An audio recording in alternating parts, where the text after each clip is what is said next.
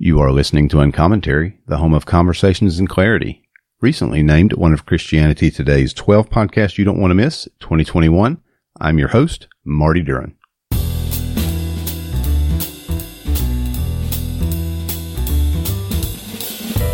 I want to talk to you for a minute about my buddy Sam Morris and his leather work. He made me a cool leather journal cover.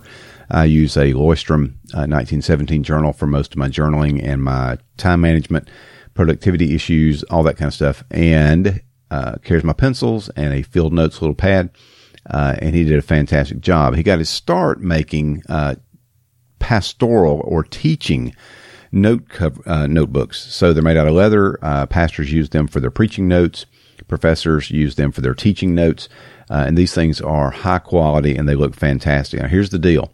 You can only get him on Twitter. It's at Sam Morris 8, at S A M O R R I S, numeral 8, at Sam Morris 8 on Twitter. Hit him up. He'll get in contact with you there and give you a quote. Uh, and you will not be disappointed in your leather work from Sam.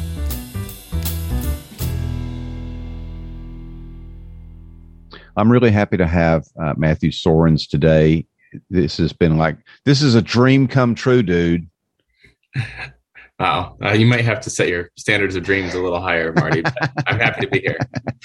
Uh, U.S. Director of Church Mobilization for World Relief. Um, you help churches, especially evangelical churches, understand the realities of refugees and immigration and how to respond in a biblical way. Uh, serve as a national coordinator for the immigration evangelical immigration table uh, co-author of Seeking Refuge on the Shores of the Global Refugee Crisis. That was back, I guess, when things were uh, more had to do with Syria, um, which is not where we are today. Uh, but I'm really happy that you're here, Matthew Soerens. Welcome to Uncommentary. Yeah, I'm glad to be with you. So um, basically, I just read your bio off the web page, and most everybody probably figured that out as I was doing it. So give us the version of Matthew Soerens that's not on the web page. Sure. Well, I uh, I'm originally from Wisconsin. Uh, grew up in a fairly small city in Wisconsin, and uh, uh in a Christian family, and you know, been a kind of a part of the church basically my whole life, an evangelical church. Um, came down to the Chicagoland area to go to college uh, at Wheaton College, and uh, while there, I uh, actually did an internship with World Relief in Nicaragua, so oh. with one of our international programs, and then came back and started right out of college. Actually, before I even finished uh, at Wheaton, with World Relief's local office in Wheaton, Illinois, that uh, does, among other things, refugee resettlement and immigration legal services and um, did that for a number of years and then um, transitioned to a role focused not primarily on directly serving immigrants with legal mm-hmm. advice, which was my, my role for a number of years, uh, but instead on serving churches and denominational partners. Uh, really, this was, you know, I started there in 2006. So it was when President Bush was pushing a big immigration reform bill. And yeah. we suddenly found we just had a lot of questions uh, from our church partners who, who knew that these immigration issues were important, that they're you know they had ramifications for people in their congregations. There were biblical issues. And yet also they knew that they were controversial and they're trying to figure out how do we talk about this in a way mm-hmm. that that is faithful to the scriptures that is accurate in terms of the facts of what we're talking about that is you know not breaking any laws mm-hmm. in terms of how we do ministry. And so that really became my job and in one form or another. Uh, mean, you mentioned the evangelical immigration table. So that's this broader coalition that world relief helped to start um, I guess almost 10 years ago now. Wow. Along with the Southern Baptist Ethics and Religious Liberty Commission and the National Association of Evangelicals and, and several other national um, evangelical groups. And yeah, I'm, that's basically still my role. I do a lot of consulting with churches and denominations and some speaking. And, um, and then on a personal level, I live now in Aurora, Illinois, so about an hour west of Chicago. Uh, and my wife Diana uh, teaches over at Wheaton College, actually. Oh, nice and we have four children, and cool. they are lots of fun and a little bit exhausting sometimes. so, um, so what we're recording today, uh, this is uh, after President Biden has given a, a, second speech related to the situation in Afghanistan. So, we're going to be uh, addressing that in some amount of detail in just a moment. But, uh, but before we get into that, talk about a little bit about the history of refugee resettlement in at least the recent, you maybe from Vietnam War on. Uh, I don't know that we have a lot of like actual refugee stuff before that. I know we have a lot of immigration stuff before that. But uh, when it comes onto my radar screen, I'm thinking about the people that came out of Vietnam. So yeah. maybe from that period, uh, just talk about refugee resettlement, uh, even on a global picture, because some people I think think that the Americans or the or America, some Americans think that America is the only country that takes refugees. Um, so clear up some of those misconceptions, and then we'll kind of move into what's going on right now. Yeah. So even maybe just to start with a basic definition. So sure. uh, as you said, there's always been immigrants coming, uh, not only to the United States but crossing borders. I mean, going back to the Bible, right? I mean, right. people crossing borders. Uh, refugees are defined under both U.S. law and in, in international conventions that the U.S. is a party to as individuals who are have fled their country of origin because of a well-founded fear of persecution that specifically is on account of their race, religion, political opinion, national origin, or social group. Mm. Um, and so, in terms of the U.S., I think again you, would probably have people who met that definition going back throughout U.S. history, but the U.S. affirmed that definition from an international convention in, in the late 1960s, and then put it into U.S. law with the Refugee Act of 1980. Mm um, we started seeing large numbers of refugees arriving, really with a situation that has an awful lot of parallels to what we're seeing in Kabul right now when Saigon fell in mm-hmm. 1975. And at that time, President Ford evacuated, um, I think, roughly 130,000 South Vietnamese individuals who were allies of the United States. And mm-hmm. because we were, um, you know, the, at the end of that military engagement, they were at risk. Mm-hmm uh, evacuated them to Guam, and then most of them, within a few weeks, were brought to different parts of the United States, often to military bases. Uh, and that's actually the origins of World Relief's work with refugees as wow. well. Um, even before World Relief was actively involved, we've existed since the 40s um, internationally, working with churches overseas. But it was in the mid 70s. There was a, a, missionary couple, Grady and Evelyn Mangham, who are were with the Christian Missionary Alliance denomination, who had served in Vietnam, been planting churches, and they came back to the U.S. a little before, uh, and were serving out of the denominational headquarters in New York State. And then when Saigon fell, like anyone who knew anyone in Vietnam, they got these desperate cl- cries, mm-hmm. and you know, it wasn't emails at the time; it was telegraphs right, right. and phone calls, and um, I, actually, very much. I mean, anyone I know who knows anyone in Afghanistan is having the same experience now. Yeah. Um, but basically, people saying, "I'm desperate. Can you help me get out?" Wow and they started knocking on every door they could including with the us state department and said we want to help these people and many other people. And they basically called up every church that had ever supported them as a missionary couple and said you know you helped us serve the vietnamese in vietnam and now they're coming uh, to your to your community. Mm-hmm. can you meet them at the airport?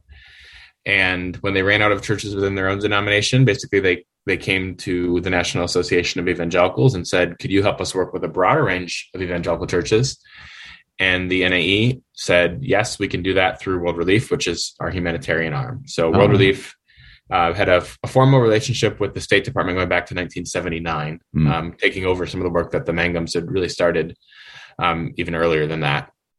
And Grady Mangham was our resettlement director for at least a decade or so. Um, and I, I, he's passed on now, um, but his wife, Evelyn, is still alive and lives in Florida. I interviewed her a few years ago for an article I was writing and I'll just say that if she was half as feisty, you know, 45 years ago as she is in her 90s, I can see how she got some things done because she is just a really passionate woman who loves the Lord and loves vulnerable people and doesn't really understand why that wouldn't be obvious to Christians yeah. that we should care for refugees. So, um, so that's um, that's Vietnam, uh, Saigon. Um, people are coming here and then that's happened periodically. And so now we know that there are uh, ceilings that fluctuate uh, the number of refugees, the number of total immigrants that are coming in, and these change both by year and by um, administration. Uh, I guess probably by Secretary of State within certain administrations, but there are a multitude of of um, factors that lead to those those decisions. And so, up until um, the Trump years, they were relative. I mean, it was in the tens of thousands up towards uh, hundreds of thousands, hundred thousand maybe, and then severely curtailed for a number of years. And now, um, after Joe Biden's been in office for these few months, we're in a crisis situation where the ceiling had not if it had been raised on paper, it certainly hadn't been raised in functionality, like the ability to get people moved. So now we're in Kabul. Yeah. Um, so talk a little bit about what you're perceiving as um, the failures of the government to have things in place, what needs to happen. I mean, feel free to go in as many directions as you need to, and then we'll take a break in the middle of it, I'm sure, and come back. But get going.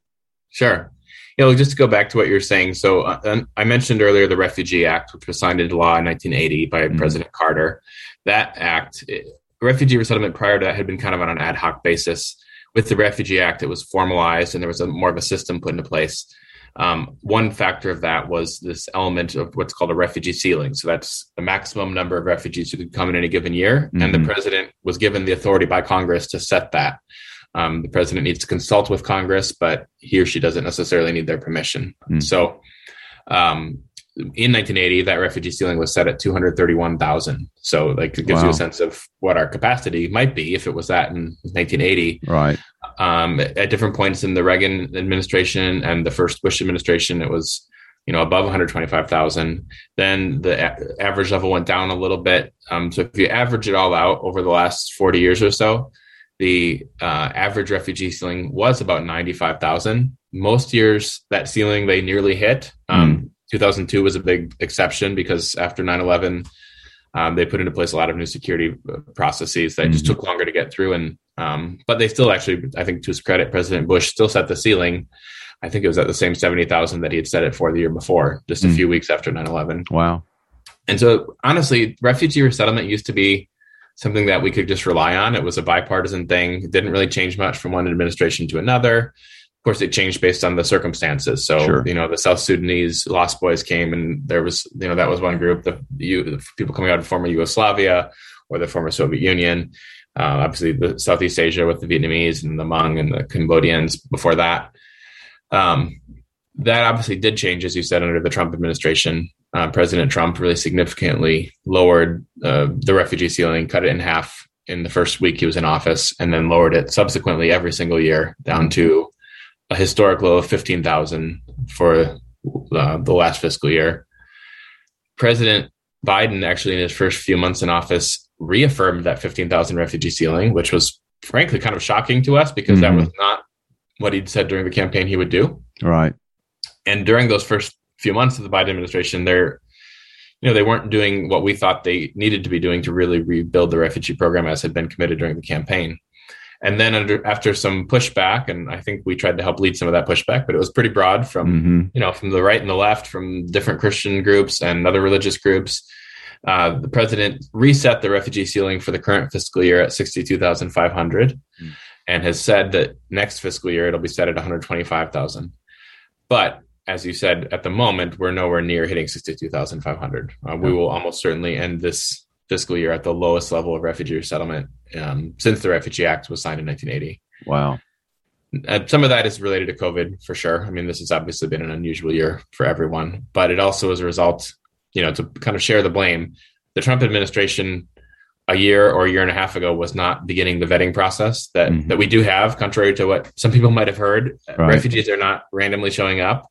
They are invited by the U.S. State Department. It's a very small share of the world's refugees who are even considered for a settlement. So yeah. the UN estimates there's 26 and a half million refugees in the world right now, and we're on track to settle probably fewer than 10,000 this year, mm. which even in a normal year, if we settled, you know, 75,000 or 80,000, we're talking less than one half of 1% of the world's refugees whom the US would take in a normal year. Yeah.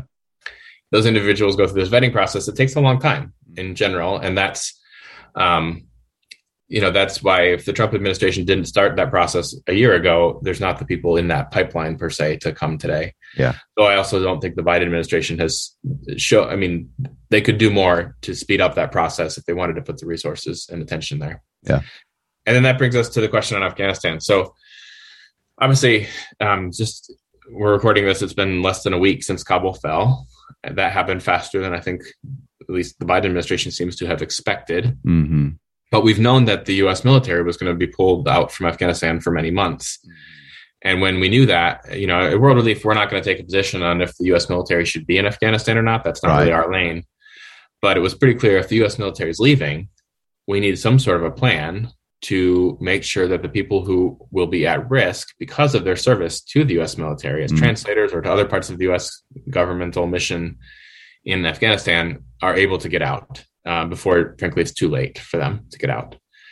And we suggested, along with a really broad range of different religious groups and um, members of Congress from both parties, veterans groups, national security experts, we basically all suggested, well, why don't you do what President Ford did and bring people to Guam? That is, I mean, if you can bring them to the United States because they're approved and ready to go, that's great. But if you need a little bit more time to vet them, we understand that. Get them to Guam and you can process them there, but at least they'll be out and they'll be safe from the Taliban, which is likely to reemerge as the government of Afghanistan, and which we know would is likely to want to seek retribution for those who served alongside what they see as a foreign invader. Right. And that the Biden administration did not heed that counsel. And then Kabul fell more quickly than than apparently they expected. And now right. we're in the circumstance where the last remaining territory that the United States controls is the airport in Kabul. And of course, the Taliban has checkpoints around the airport, so it's not easy to get to the airport, even if you happen to be in Kabul, which many of the people who are needing to get out are not. Mm. The population we've really been focused on in particular is um, roughly 18,000 individuals who have pending cases for what's called a special immigrant visa. Yeah. Uh, the special immigrant visa or an SIV is something that was created by Congress kind of as a parallel process to the refugee resettlement track. It, it technically doesn't count towards that refugee ceiling, mm-hmm. um, but it's people who are fleeing a credible fear of persecution. They don't need to have left the country, unlike refugees in most cases. They can mm-hmm. be processed within the country, but it is specifically for Afghans as well as Iraqis who serve the U.S. military or other parts of the U.S. government and are at risk for that reason. So there's about 18,000 pending cases, plus their immediate family members. So we could be talking 75 to 100,000 people potentially. Wow. And only a, my understanding is about 2,000 of them have been evacuated in the last mm-hmm. several weeks. And we have received a number of those families. I should say, I mean, World Relief has taken in, we've received more than 6,000 uh, special immigrant visa recipients in the last five years. So at a fairly steady pace. Mm-hmm. Um, a lot of those folks, for whatever reason, the Afghans in particular, have gone to California, Sacramento, and Modesto, but other parts of the U.S. as well. Um, but now the circumstances, the U.S. is basically frantically trying to figure out if they can get those people out. Mm. And it's really horrible stories we're hearing from Afghanistan, and we're hearing it often from their relatives who've already been resettled to the United States right. in years past. Um, but they're, you know, they can't access the airport, or they're not clear where if they're supposed to go to the airport. Um, it's just been really chaotic, and mm-hmm. obviously most people have seen the the television images of that.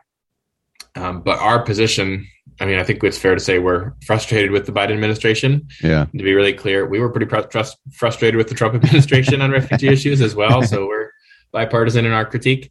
Um, you know, our guide on this is we think these are human lives made in the image of God that we have mm-hmm. an obligation to to protect, and a particular obligation. Obviously, there's many Afghans who unfortunately will be at risk, but a particular obligation to those to whom our nation made a commitment uh, because of their, you know, we asked them to serve our country, something I've never done, and mm-hmm. probably most of our the people listening have not personally done.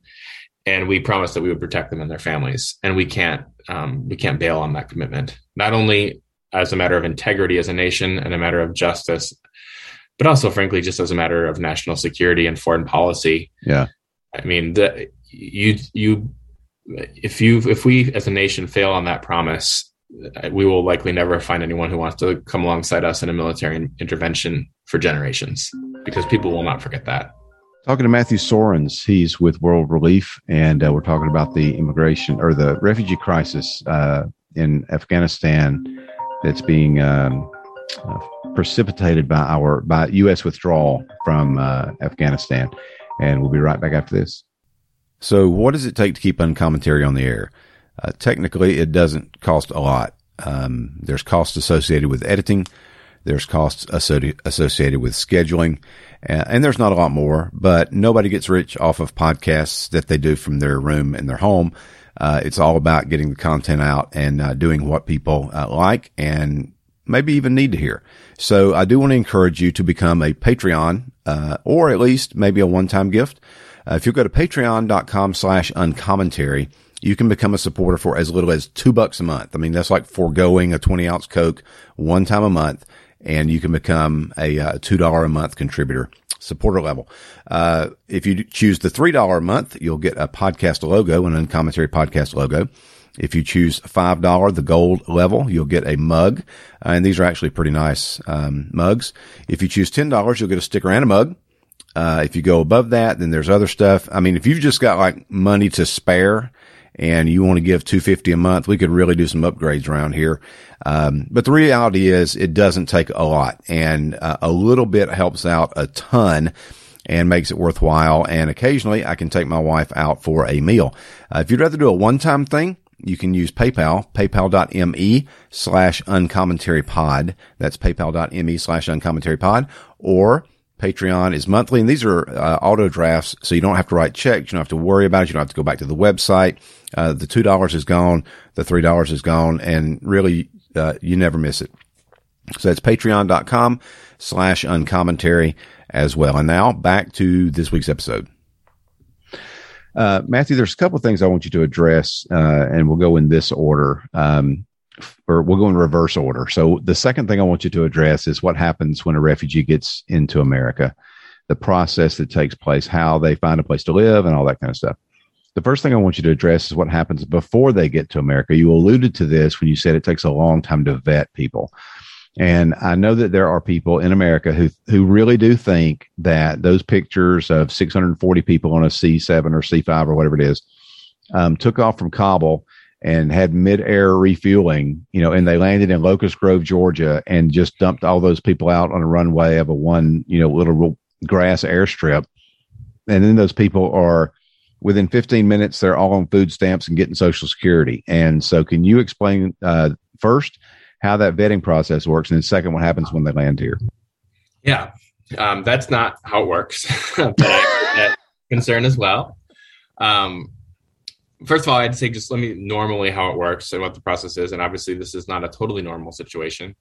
Um, but the the refugee process is usually based on the United States government takes referrals either from the State Department for particular categories of people, like um, you know, like uh, particular ethnic groups that have faced persecution or particular religious groups. So a lot of refugees actually are persecuted Christians. Um, mm. Over the last 10 years, the plurality of refugees resettled to the US have been Christians more than those of any other religious background. Um, but so they are either referred by the State Department or often by the United Nations. Uh, but the US government doesn't just take the UN's word for anything. They then begin an individual vetting process for each individual being considered that vetting process, um, groups like the Heritage Foundation have examined and said it is the most thorough vetting that our country has for any category of visitor or immigrant coming into the United States. Wow. So it's, it's frankly, it's been a little confusing to me how there's been so much focus on refugees in particular when they're already the most vetted. I mean, not mm. that we should be mm. afraid of tourists coming in on tourist visas because they go through some basic vetting as well, but refugees go through a much more thorough process both to prove that they indeed are a refugee, that they're a victim, you know, they're mm. incredibly fearing persecution for those reasons under the law, but also that they're in no way a national security or a public health threat. Anyway, that process usually takes somewhere between a year and a half and three years to complete. And again, just for that very small share of 1% who are ever being considered for a settlement to the United States. Mm. The average refugee in the world isn't even you know you know beyond the list for possibility to resettlement. Right. They're likely to stay in a camp for a decade or two decades, or maybe live mm. in a mm. city in a neighboring country. Um, but for those who are selected, that settlement process, the, the vetting process happens. It's incredibly effective, and I think this is important to highlight because it's a misconception for a lot of folks. Um, since that Refugee Act was signed in 1980, there's been more than 3 million refugees resettled to the United States. About 300,000 of those have come through World Relief. Mm and not a single one of the 3 million has taken the life of an American citizen in a terrorist attack. Wow. That's actually a pretty great record. Yeah, it is. Not to say that they're all perfect people or that we can't constantly be improving that vetting process. And certainly we have since the 1980 Refugee Act. Um, but it does say that, you know, I think a lot of Christians have been so focused on the question of is the government doing their job, and mm-hmm. frankly, not looking very hard for the right answer to that, that we've forgotten to ask the question of who is my neighbor? And yeah. to be the people there at the airport to welcome people. Um, now, with the current situation, is of course this is a challenge, right? There's not a year and a half to wait for a vetting process for individuals who need to get out of Kabul, out of Afghanistan mm-hmm. immediately. Mm. Now, some of them have already been waiting three years, so yeah. they might be at the very end of that process. And and I should say the special immigrant visa process. It's technically um, kind of parallel to the refugee resettlement process, but the vetting is very similar. Mm-hmm. And if anything, um, you know, there's more layers of vetting because they have to verify with your military supervisor and that sort of thing that you indeed qualify for this visa. Yeah. But those individuals, if they if they can be approved now, they've met all the requirements. They could bring them right to the United States. And some of those, you know, we have had some arriving in the United States, not in huge numbers, but in slightly increased numbers in the last few weeks. Um, but if they're not at that point of approval, what we have said is that they should take them to a, a safe third location. So again, mm-hmm. we suggested Guam, just like President Ford did. President Clinton did the same thing with the Kurds in, in the 90s. Uh, at this point, it seems like the Biden administration is taking people to Qatar, um, possibly to other locations. But you know that, for example, the photo that I think a lot of people saw filled with people. Yeah. From what I understand, that went to Qatar. You know, and, and there's a lot of people now basically being further processed. And you know, we have not been saying in any way that the U.S. should cut corners right. on vetting. What we are saying is it's really not an option to leave people there for our bureaucratic processes to to carry on. We need to get them out to a safe location. Mm-hmm. And again, these are people who've already been background checked and vetted before they were serving as a translator with embedded with the U.S. military. Mm-hmm. You know, like mm-hmm. they don't just right. randomly put people in those roles without already doing some pretty serious background checks. Um, one of my colleagues was saying, you know, he's he's some of the special immigrant visa holders who, whom their offices resettled has literally like shaken the hands of the president. You know, like yeah. they, they, don't let yeah. you get that close without some pretty serious security checks. Um, so it's, but still, we're not. You know, that said, it's still we want people, we want our government to do a thorough vetting, of course, mm-hmm. and when they do so, then people can come to the United States. And that's to your second question, which is, well, what happens when you get here? And this is true whether you come on a special immigrant visa or through the kind of the normal refugee resettlement process. The US government, and this is all laid out in the Refugee Act of 1980, works with nonprofit organizations um, basically take over once that refugee arrives in the United States. Um, and even before that, because we'll get notice from the State Department, you know, we've got an Iraqi family of six showing up in Nashville, or we've got a Burmese family of three showing up in Aurora, Illinois. And World Relief is one of nine agencies nationally, at least currently, and for many years, that have worked with the State Department. Most of those are faith based organizations. So, actually, the Catholic Church is the largest of those resettlement organizations. World Relief is, is still um, owned and affiliated with the National Association of Evangelicals. There's a Jewish group, a mainline Protestant group, an Episcopal group, some non sectarian groups. Uh, but the the process basically looks the same in any case. Basically, we, uh, as a World Relief, for example, we have a network. At this point, it's about 15 local offices around the country. Mm-hmm. It was closer to 25 um, six years ago before yeah. the dramatic reduction of refugee resettlement under the Trump administration. But we are responsible for setting up an apartment, furnishing the apartment, meeting that family at the airport, uh, helping them get their social security card and other legal documents, mm-hmm. helping them get a job for for adults at least. Um, ideally, uh, I mean, we usually have enough funding to help cover rent for people for maybe two to three months, mm. and then we need them to be uh, able to cover their own rent in the vast majority of cases. So it's a pretty fast turnaround to getting people into a job and economically self sufficient. Obviously, also getting kids into school. Right. Um, people need help finding language uh, classes to learn English and cultural adjustment support, uh, mental health support. Um, a lot of people have gone through a lot of trauma. Mm-hmm.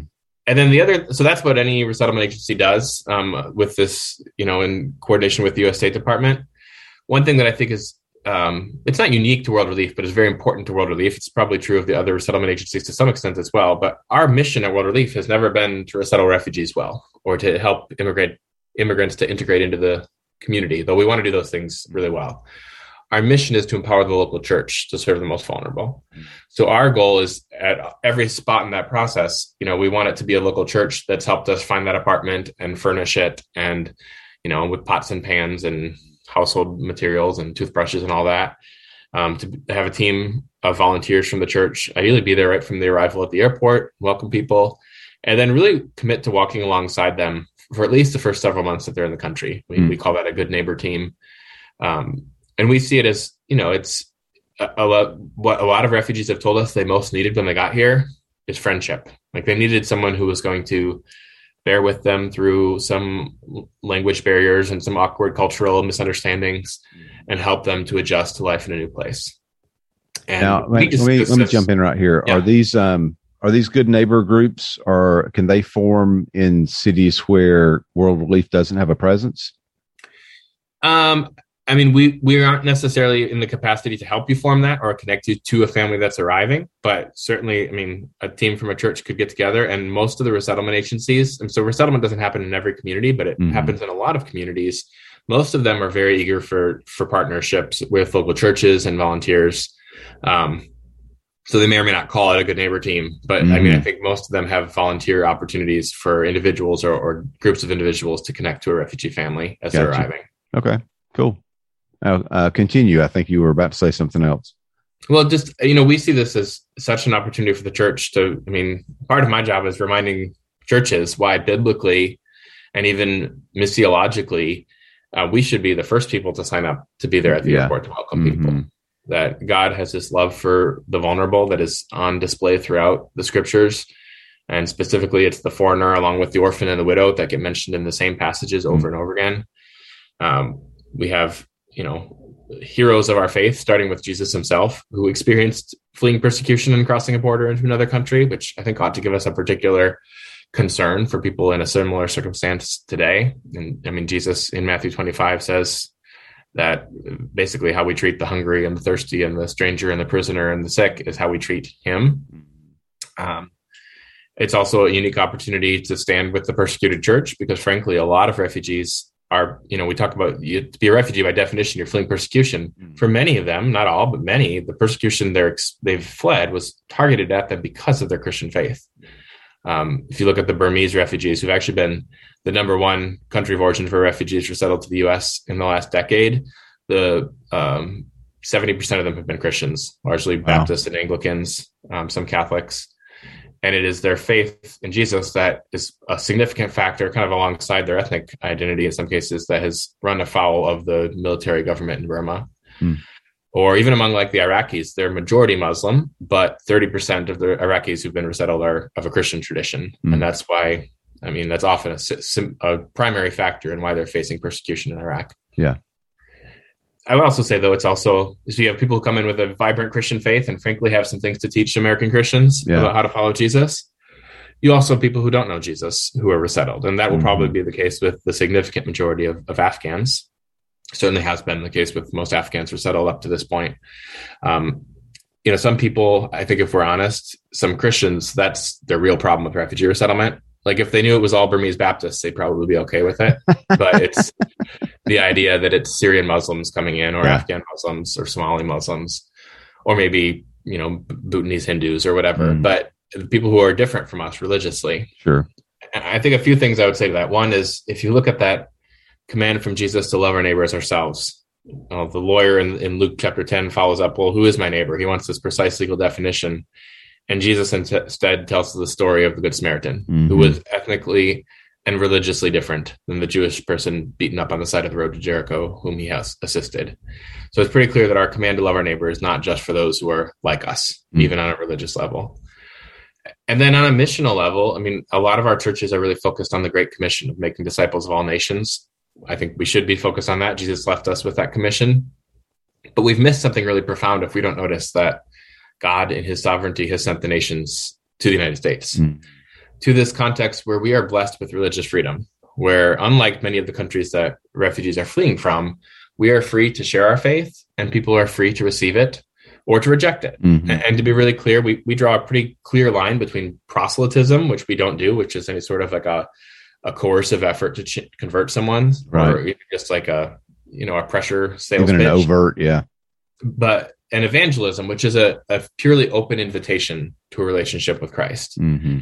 And often that's going to come in in response to a question, because when it's a team from a church who meets a family at the airport and and genuinely loves them as themselves, which we're called to do whether they would ever share our faith or not. Right.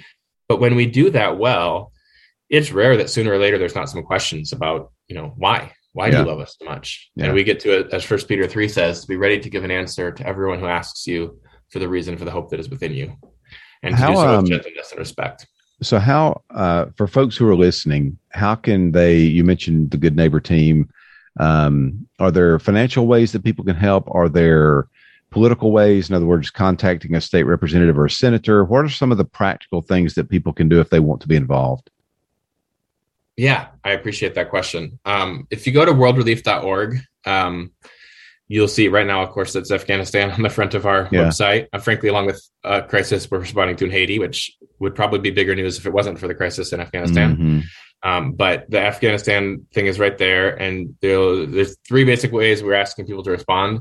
One is by volunteering, and that's you, it'll bring you to the list of our U.S. offices. So, mm-hmm. unfortunately, mm-hmm. not in every community, but in a good number of communities around the United States. Um, in addition to volunteering, I would say those local offices need like in-kind donations, like furniture, household supplies, and then a huge need right now, frankly, is we need landlords who want to rent to people who don't have good credit. Oh, I mean, wow. That's always yeah. been a challenge. But with a, if if we do get a lot of Afghans arriving, which we are hoping and praying we will, um, the housing market is actually kind of tough right now, especially mm. in some of the communities where most of the Afghans want to go, like Sacramento or Chicagoland. Mm. And you know, we can help cover their rent for three months. We've most of the landlords we work with love refugees and find that they're amazing tenants who pay their rent on time and you know don't have criminal problems or things like that but it does require a landlord willing to take a chance on someone who's not going to come in with a good credit score or yeah. any credit score or any credit score. Yeah. Um, so that's one way. Two would be financial support. Um, the, the refugee resettlement has always been a public-private partnership. So World Relief gets some some funding from the State Department that helps mm-hmm. us cover the rent for the first few months and co- helps cover a caseworker. But frankly, it doesn't come near to covering uh, how we would want to serve people well. Mm. So we need to raise support from churches and individuals. Um, one way that people can do that, and you can find this on our website as well, is something we call the Path, which is just our monthly giving community, where people can, you know, reliably uh, be a part of the work that we're doing, both in the U.S. and then globally as well. Mm. And then the third thing, and in some ways, maybe I would start with this right now, would would be advocacy.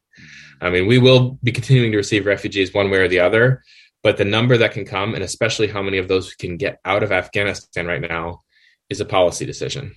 And um, some of those things, there's a congressional dynamic right now. It's really in the hands of President Biden. Uh, although there's value in reaching out to your members of Congress and telling them to put pressure on the president because um, they might have a cell phone and I don't. Yeah. uh, but, um, you know, honestly, like it, there's probably 100,000 people who we think ought to be able to be evacuated out of Afghanistan. Again, not to all come to the United States immediately, but mm-hmm. to finish their processing and eventually in the next several months and year or so come to the US. But they need to be able to get to the airport right now. Yeah. And that's, we've had so many people have trouble with that. Um, and so we've really been pushing on the Biden administration to say, you know, we don't know how you're going to do it, but you need to use the strength of the United States to make sure that these people can get out. Yeah. Move heaven and earth to make sure that we do not leave them behind. Yeah. Now you're on Twitter. Is it uh, what's your handle on Twitter? It's just my full name. So Matthew Soerens, S O E R E N S. All right.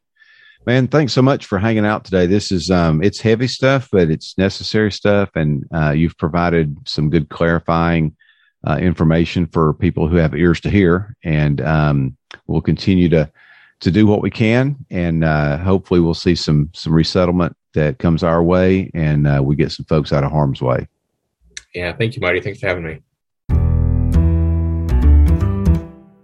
As always, thank you for listening to Uncommentary.